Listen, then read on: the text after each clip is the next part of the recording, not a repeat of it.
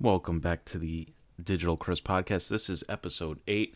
We are rolling. If you heard yesterday's podcast, I'm going to be doing this every day or as much as I can just to populate the SoundCloud and get some more content out for you guys. Today's topic is something that's current, so this won't be evergreen content. I want to talk about the whole political aspect of people incorporating it in their marketing, but also their social media. I believe that all political talk should be away from your marketing, away from your advertising, away from your message. If you have a personal account, keep it there and offend your friends or offend your family on Facebook, something like that. You don't want to alienate half of your audience by saying that you support Trump or you support Hillary or you make a comment about Hillary, you make, share a meme about Trump, because aside from sports and aside from religion, politics is probably the most passionate topic people talk about, people argue about, and then it always crosses the line to where you get pissed off and you don't talk to the person in real life, you unfollow them on social media, you don't buy their products or services. And look at all these companies around Christmas time, and I said the C-word, Christmas, that choose not to say Christmas, or, the malls. I blogged about this last year, the malls that decided not to put up a Christmas tree and not have Santa buy a Christmas tree because it's offensive. Once you take a side, the other side is going to attack you. The other side is going to be offended. You really can't please everyone, especially with politics. There's no swaying someone, to go from left to right or go from right to left or Republican to Democrat or, someone that's conservative into a liberal. You're not going to sway them. Your views aren't going to sway them. So your views do not belong in business. And I'm seeing this a lot with digital marketers turning this into 5 ways Hillary is, killing it on social media, or, Donald Trump is like, this app or something like that. And it's just so stupid. It's an ambulance chasing technique that they're just using the candidates in their headline to get some clicks or get some organic traffic. And again, if there's an article about Hillary or if there's an article about Trump, the other side isn't going to read it. So you're cutting your audience in half. I can't stress that enough. I mean, if you see my tweets, all I did on Snapchat was post a picture of me watching the debate from, I have a projector in my home theater, so it was on a 110-inch screen. I didn't say I'm excited for the debate. I didn't say who I was voting for. I didn't say who was winning or, any type of analysis. If you follow my social media accounts, you will have no idea who I'm voting for or that I have any interest in the presidential debate or race, just because it doesn't belong there. Now, do I send memes to my friends in private group chats? Maybe. Do my customers, my followers see any of that? No.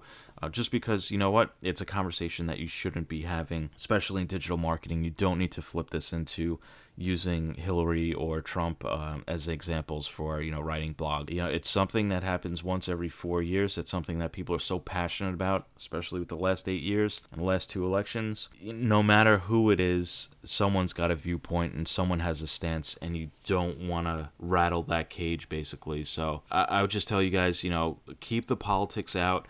I'm in Long Island, so we had the debate here about 2 miles from where I am right now. And some of the people that I follow on a local level, whether it's leaders, CEOs, or small business owners, or even marketers or PR people who allegedly have marketing companies, taking selfies at the debate or taking selfies at so-and-so's fundraiser, if it's Hillary's fundraiser in Hofstra or if it's Trump's fundraiser out east. Hey, great to be here, and then do like the hashtag, I'm with her, or hashtag Trump 2016 or whatever. That's so wrong on so many levels. I know freedom of speech. I know, you could do whatever you want, but from a business standpoint, when you take a side, it looks so bad. And I always go back to all of the Christmas banter of, whether Target says Merry Christmas or Happy Holidays, whether they're opening on Thanksgiving and offending people, whether they're not having Christmas trees. So listen, people get offended by everything. You just don't want to start that up, especially if you're blogging or especially if you're doing a podcast like this or a YouTube video. You're just going to piss people off, which may lead to hate comments, which may lead to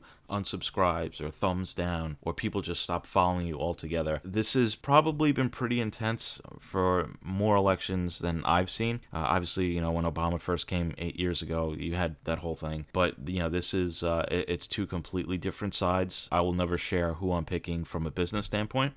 Personally, if you know me personally, everyone, you know, knows where I'm standing. Debates aren't going to sway a vote or not. But again, if you're morphing this into trying to get more views or get more clicks, you're doing it wrong. It doesn't belong here. We don't need to see your selfies at XYZ debate. You don't need to be posting on Instagram. And I've seen, you know, major authors that I have books posting on Instagram with political views, and it's just like, yeah, I comment. I'm like, dude, I love your stuff. I'm a follower. Just keep politics out of it. Some of the bigger people that don't care if they lose, you know, 1,000 followers or whatever, will still do it, and that's fine. But the smaller people, if you're starting out, you know, I'm a year and a half into this, I would never do that. If you're not an A-lister or an Oprah level, or, you know, have all of these followers, you shouldn't be doing it. Shouldn't be doing it anyway. And, you know, that's kind of why I hate, you know, Hollywood actors, because they always have to put their spin on things, right or wrong, and then have all these followers that, you know, kind of believe whatever they say. So let me know what you guys think. Are you including politics into your content? Are you tweeting about it? Did you live tweet the debate? Let me know. Again, I would never live tweet the debate. I would never post anything political, even if it's a joke, even if I don't believe what I'm hearing or what I'm saying. It just doesn't belong there. Too many people are doing it, and it's kind of annoying. You know, once the election happens, we're going to have the aftermath of whoever the president is, and then we're going to go into that time period where it's, you know, Thanksgiving, Christmas, and, you know, we're just going to offend more people. So let me know what you guys think in the comments section. Again, I'm going to be doing this daily while I have my coffee. This one went almost 8 minutes, so I hope you guys like it. I hope you guys respond to it. Tweet me if you want to respond to this and carry the conversation, and I will also post on Facebook and then my website as well, OptimizeMyWebPresence.com. So let me know what else you guys want to see, because I will be doing this daily, and I will see you guys on the next one. Thanks.